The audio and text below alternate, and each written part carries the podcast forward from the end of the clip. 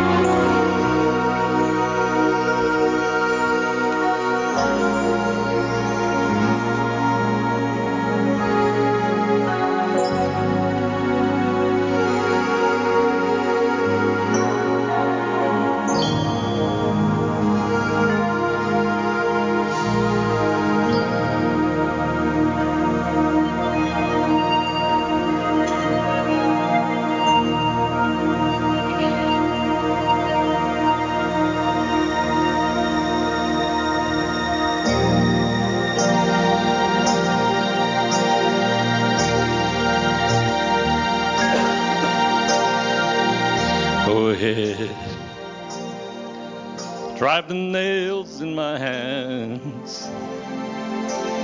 Laugh at me where you stand. Go ahead, say it isn't me.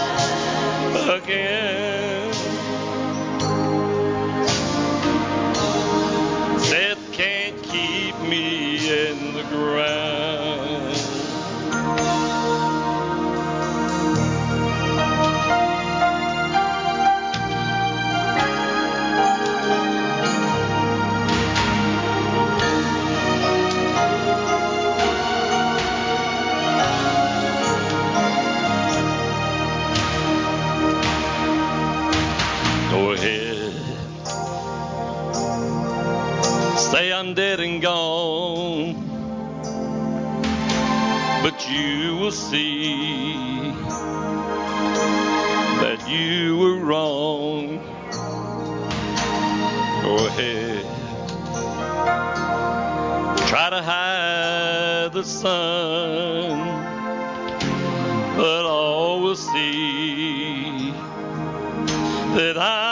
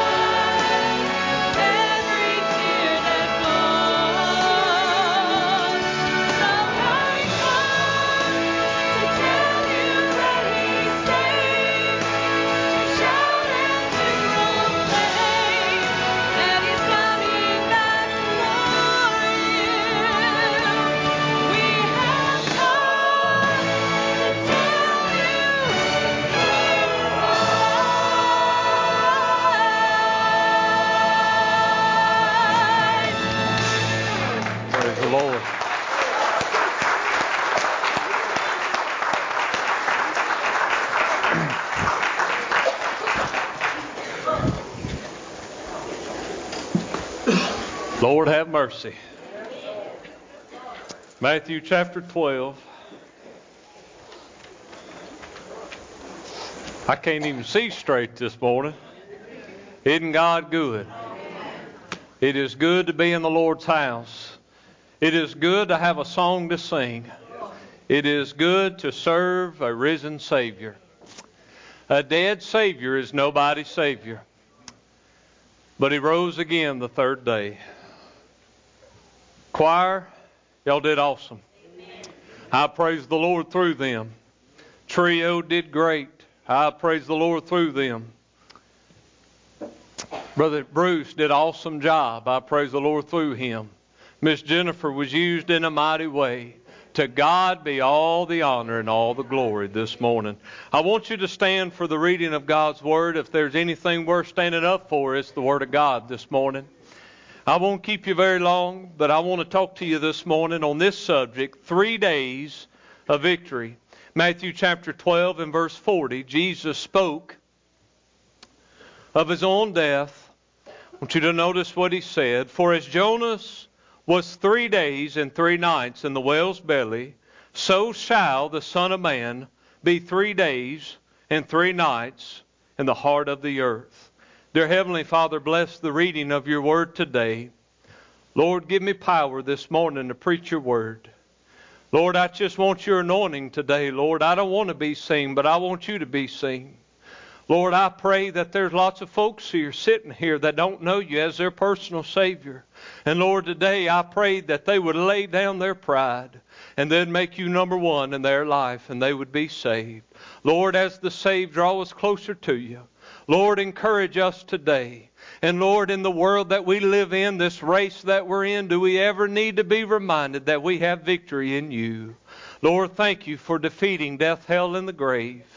We love you and we praise you. In Jesus' name I pray. Amen.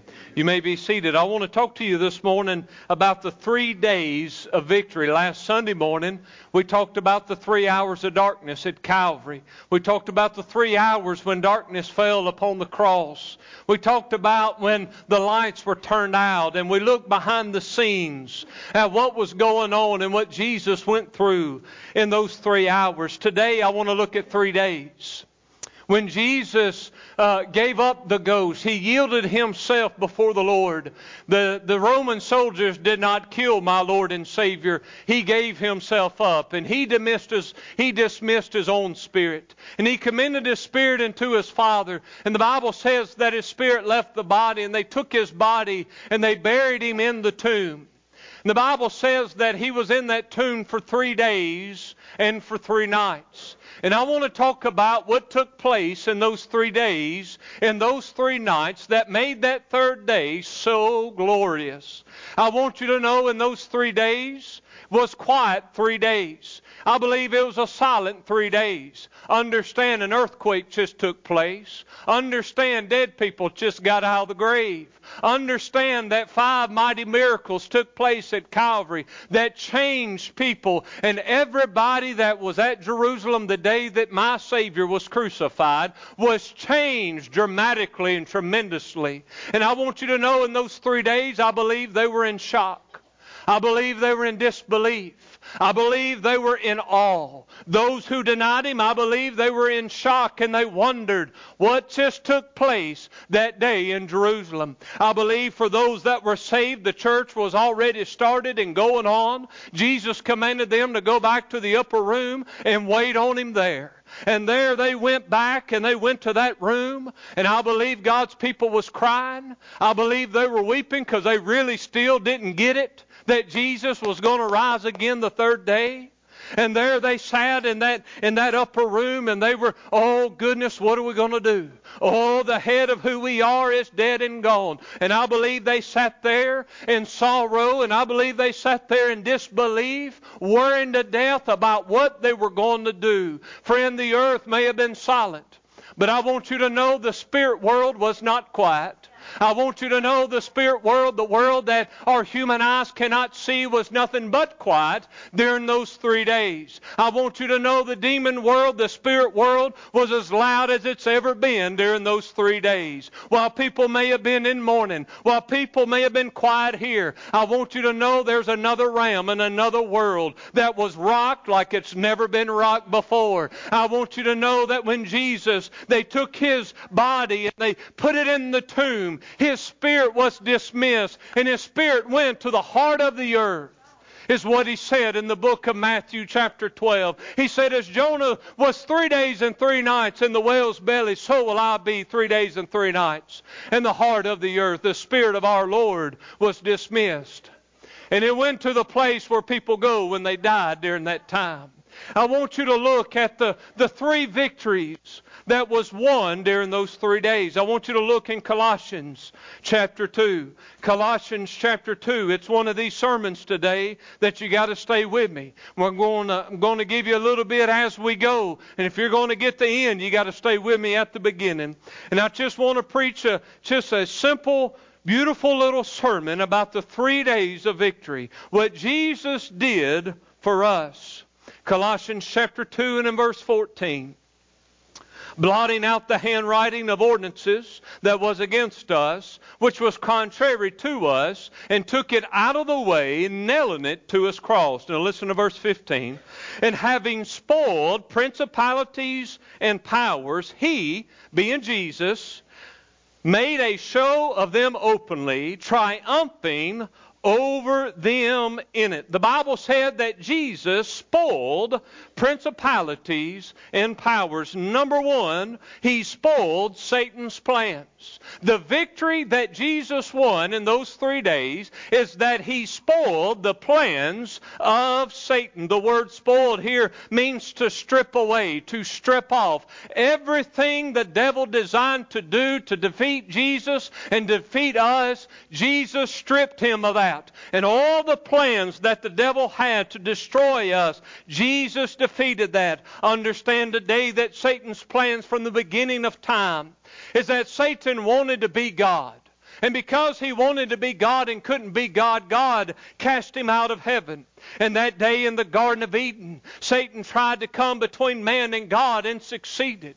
You see, Satan's desire is to get between us and God. His desire is to alienate us and God. Understand today that God loves us. And nobody knows that better than the devil. Understand that God's greatest desire for us today is, is to, for us to turn from sin and to fellowship with Him for all of eternity.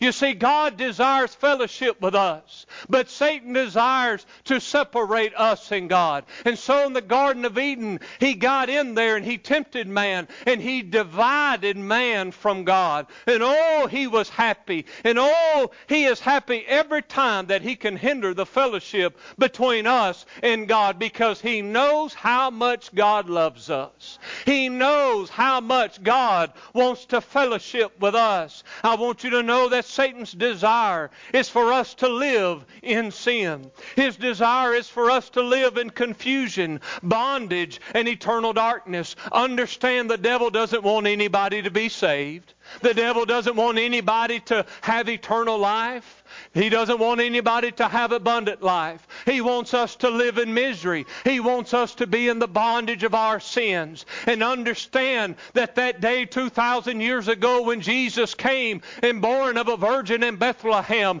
that very Savior was sent to destroy the plans of Satan. This was a plan that was given all along, way back under the Garden of Eden. The Lord told that serpent, I will put enmity between thee and the woman, between thy seed and her seed. It shall bruise thy head, and thou shalt bruise his heel. You see, God said that there will one day come a man that will bruise your head from the seed of woman. I'll never forget going to Nazareth and going to the church that they built to commemorate where the angel appeared to Mary. They built a statue of Mary, and they had a serpent wrapped around her feet. And at the, the back of her feet, her heel was up and had the head of the the serpent under Mary. Understand, Mary didn't come to crush the head of the serpent. Jesus came to crush the head of the serpent. And nobody knew that better than the devil. And the very day that he came, Satan sought to destroy Christ because he knew that Christ came to be the eternal bridge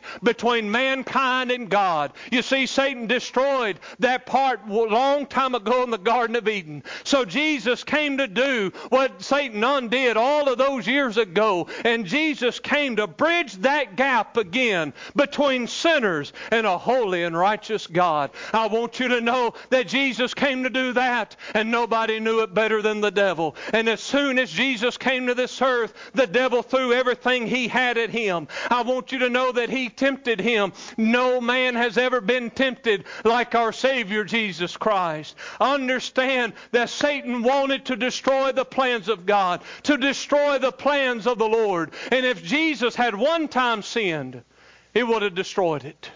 If Jesus one time had given in to the temptation of the devil, it would have spoiled the plans of God.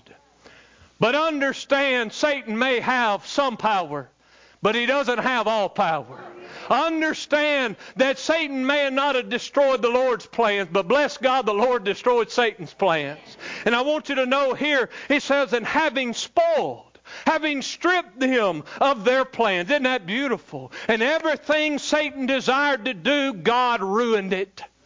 And oh, Satan desires to devour us. And blessed be to God, God can get in the way. And God can spoil the plans of Satan in our life. Notice verse 15. Notice this victory here. And having spoiled principalities and powers, you see, he stripped Satan of his weapons. Understand that day at Calvary when Jesus died, he stripped Satan of his weapons. One man said that Satan cannot harm the believer who will not harm himself. Understand that Satan no longer has true power over us if we give ourselves to Jesus Christ. Because that day, Jesus spoiled the intentions the weapons of Satan. Number two, notice here in verse 15, he made a show of them openly. He made a public spectacle of Satan, exposing his deceit and vileness. Understand that Satan was exposed that day at Calvary. Understand in those three days, Satan was exposed. He was defeated, vindicating a holy and righteous God, but vanquishing the devil himself. Aren't you glad that Jesus exposed the devil? Aren't you glad that he revealed him for who he is? And notice here at the end of verse 15, triumphing over them in it. That very day, those three days, Jesus triumphed over the devil. That day, he won the victory. Understand, we're not waiting for the victory to be won. It's already been won. Understand we're not looking for a victory to come. We have already received the victory in Jesus. Jesus won the victory. What does that mean? That he triumphed over him. That means that day Jesus won the war. He won the war. There may be a, lo- a lot of little battles ahead. There may be a lot of little struggles ahead. But at the end of the day, thus saith the Lord, I read the back of the book, and guess what? We win.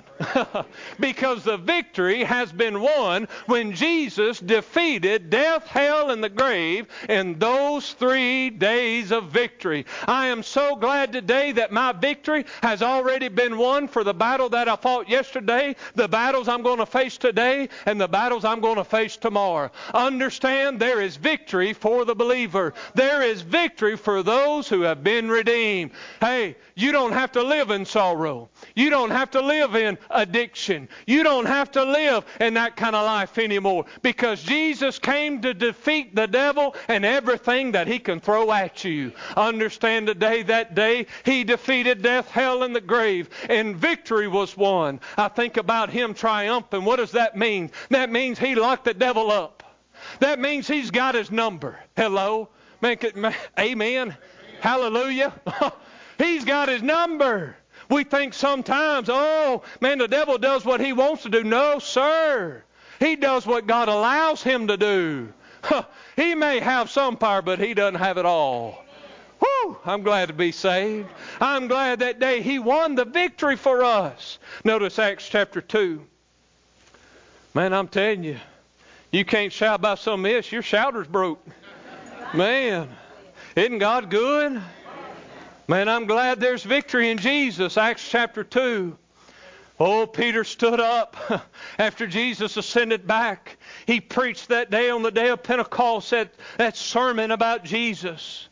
Verse 22 Ye men of Israel, hear these words Jesus of Nazareth, a man approved of God among you by miracles and wonders and signs which God did by him in the midst of you, as yourselves also know.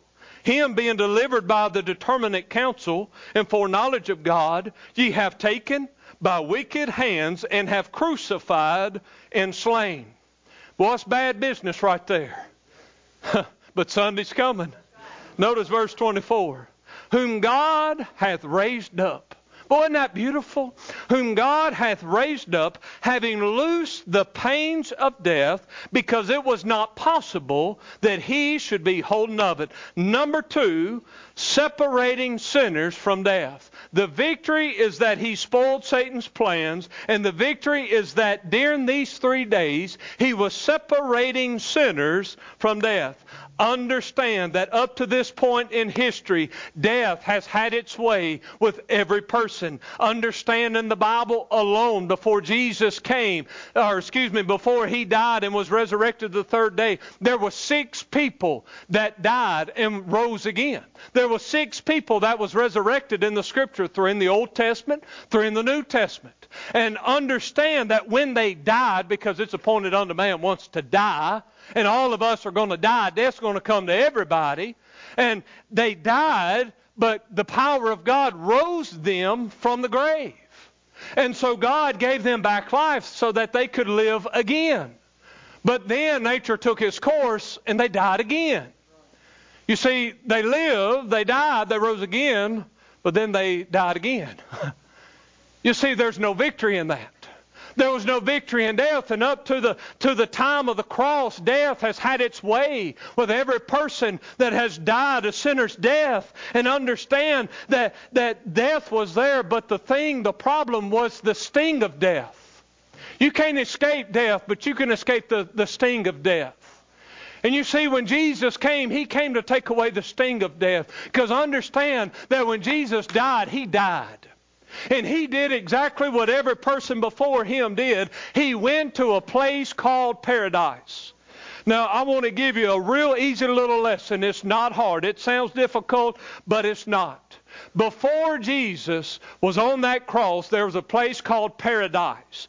That word in the Greek means holding place. It was a holding place. And according to the scripture, when Jesus gave the parable of the rich man and Lazarus, the Bible says that when the rich man died, he was in torments, he was in hell. But he looked, he looked over there was a great gulf fixed between hell and paradise. He saw Abraham. He saw the Old Testament saints. Wait a minute. I thought they were in heaven. Well, they were going to go to heaven. But you can't go to heaven but by the Son. And so they were going to this place called paradise to be held there. And what did Jesus tell the thief on the cross? Today thou shalt be with me in paradise. Even Jesus said, I'm not going to heaven yet. I'm going to paradise. I'm going to paradise. And Jesus died like everybody else did. Jesus' spirit went to where every other spirit in the past had gone. Understand that Jesus took your place, not only in life, but in death. He faced what me and you had to face. And understand that he went to the very place where everybody else went when they died. He went to that place called paradise. But I want you to notice what the scripture says here. Notice verse 24. Having loosed the pains of death. Boy, isn't that beautiful? The word pains here is translated birth pains. Jesus was fighting the sting of death. He had to go to death, and he had to face death so that me and you would never have to. He had to go where me and you were going to go if he didn't do what he did.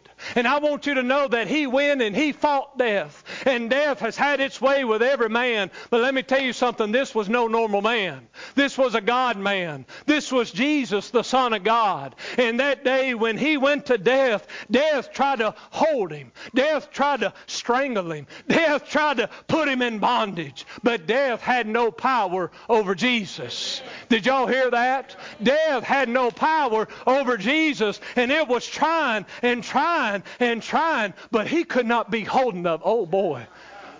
it could not hold him because death was not strong enough or powerful enough or big enough. It wasn't bigger than Jesus. Jesus was bigger than death.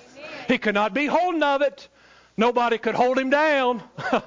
Boy, that's a good term us rednecks like to use. You can't hold us down. Well, friend, death couldn't hold him down. The devil couldn't hold him down. And when he went to this place, he battled and he warred with death. And may I tell you that he won. He won. He defeated death, hell, and the grave. Ephesians chapter 4.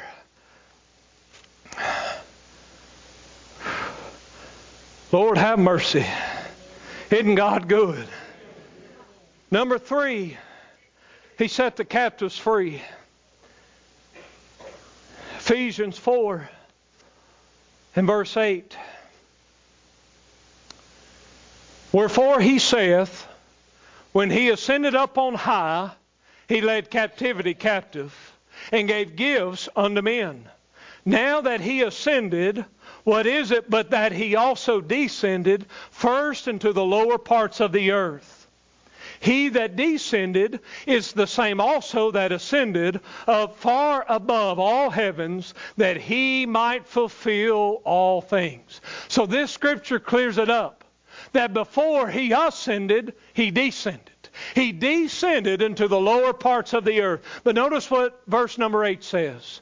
When he ascended up on high, he led captivity captives. Why did he go to paradise? Because he had to face what me and you were going to face if he didn't do what he was about to do. He had to face our death. Number two, why did he go? You know why? to lead the captivity captive, to set them free from that holding place. Y'all ever heard of King David? You ever heard of Moses? You ever heard of Elijah and Elisha and all of those Old Testament saints? They didn't go to heaven when they died. They went to a holding place called paradise. But when Jesus died, he went to the heart of the earth to take every one of those Old Testament saints, to line them up, and say, Come on, let's get ready. And all that place that David preached about and sang about, he was fixing to get to see. You say, Preacher, why didn't they go to heaven? Because no man can come unto the Father but by me, is what Jesus said. No man can go to heaven but except through Jesus Christ and Jesus alone. And Jesus in that very act proved that he was the way, the truth, and the life. And no man can come unto the Father but by him. And he got down there in paradise, and I don't know what he all did. But I'm just, I'm going to picture it like this. If you picture it differently, you can preach it later. But it's my turn right now. I believe he got down there. And I believe Elijah and Moses and Abraham, I believe they started shouting. And I believe they started singing. And I believe there was victory in that place, and there was a shout down there like that has never been heard before. And while the Christians may have been weeping and wailing on earth, oh, while the sinners were sitting there in disbelief, there was a shout that's never been heard before. And I believe all the angels in heaven were singing and shouting. And oh, they were singing that heavenly song that only God's heavenly host can sing. And oh, they began to sing. The world thought they won. The devil thought he won. But heaven was shouting and rejoicing and singing. Jesus said, They ain't got nothing on me. Said, come on, let's line up, David. Get in line, Elisha. Oh, Rahab, get up here with me. And oh, he lined every one of them blood-bought Old Testament believers up. He lined them up and said, come on. It's time to get to the Father's house. It's time to get to glory land. I'm telling you, Abraham, he looked all over this world and he couldn't find that place. And oh, he longed for a place whose builder and maker was God. And Jesus said, come on, Abraham, I'm fixing to show you. Come on, let's get in line and let's go to glory land. Oh, man. Glory to God. He lined them up. He said, We're getting to heaven. Man, they got up there. Heaven, heaven started rocking. Man, I'm telling you, heaven got loud. Angels started rejoicing. Men was weeping on earth, but heaven was in celebration. And I believe this this morning that heaven hasn't started shouting since. It hadn't stopped. It's still shouting today.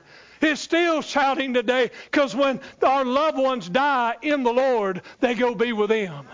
And God is still receiving people into heaven.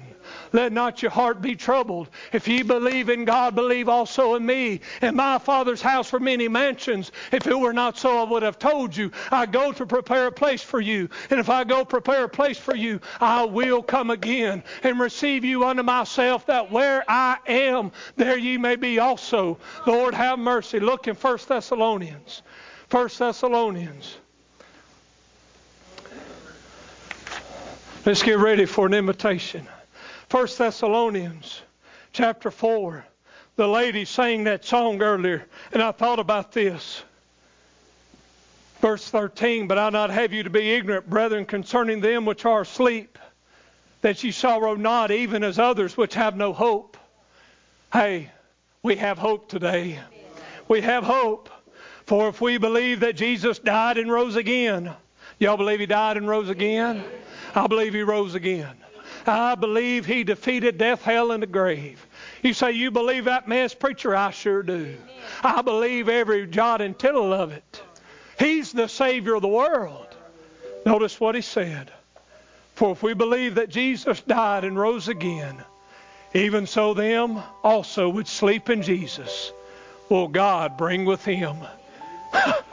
oh, man. For this we say unto you by the word of the Lord, that we which are alive and remain unto the coming of the Lord shall not prevent them which are asleep.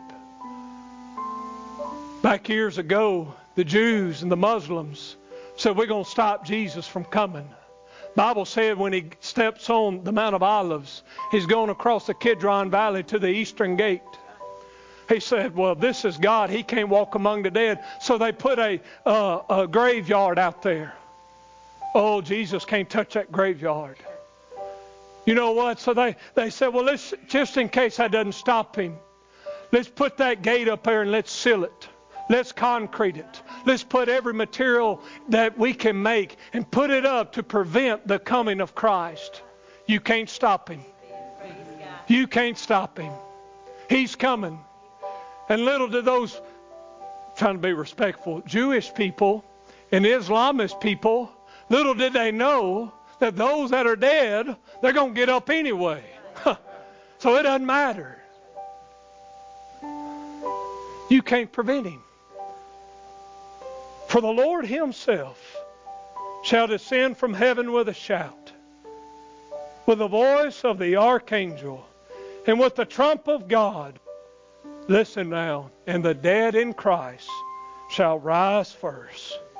Then we which are alive and remain shall be called up together with them in the clouds to meet the Lord in the air. And so shall we ever be with the Lord. And so shall we ever be with the Lord. I don't give a rip what Washington does. I don't give a rip what Russia does because I know what Jesus is going to do one day. He's going to split that eastern sky wide open. And as he led those Old Testament saints up to heaven, he's coming back for the New Testament saints. And he's stepping out on the clouds. And he's going to say, Come on. Come on. Come on. I done defeated death. Death has no more sting over you. Whether I'm 50, 80, I hope next year Jesus comes back. It's going to go back to this one thing. 13 year old boy, West Monroe, Louisiana. Holy Spirit of God came on me and convicted me of my sin. And I knew that there and then that if I died, I was going to hell. And the preacher took the Bible and he told me about the power of God and how Jesus paid the price. Ah, that God commended his love toward us and that while we were yet sinners, Christ died for me. No, I read that scripture and the Holy Spirit got a hold of me and told me I was lost and dying, but there was victory in Jesus. And that 13 year old boy fell over his mom and daddy's bed shouting and just shouting, Lord, save me. Lord, forgive me. And that very day, Jesus came in and saved my soul. And I hadn't been the same since. Something got a hold of me that day. I'm telling you, somebody as big as God gets a hold of you, he going to stick out somewhere. And he got in me that day. Death has no more power over me. The devil has no more weapon over me. How dare me give the devil place anymore? Jesus spoiled that mess long time ago. He may have some power, but he doesn't have it all. Here we are celebrating a risen Savior. And maybe there's somebody in this place that never met him. Maybe there's somebody in this place that says, Preacher, if I die today, I'm not going to heaven, I'm going to hell. You need to be saved. I'm going to ask everybody to stand. And if you feel like today that you would go to that place called hell, I want to encourage you to run up here right now. Let me show you how to be saved. I can't save you, but I know a man who can. I can show you to him. Would you run down this aisle right now? Every head is bowed, every eye is closed. Nobody's looking around. She's playing the piano. If God is working and moving in your heart, would you answer Him? If you need to be saved, would you come?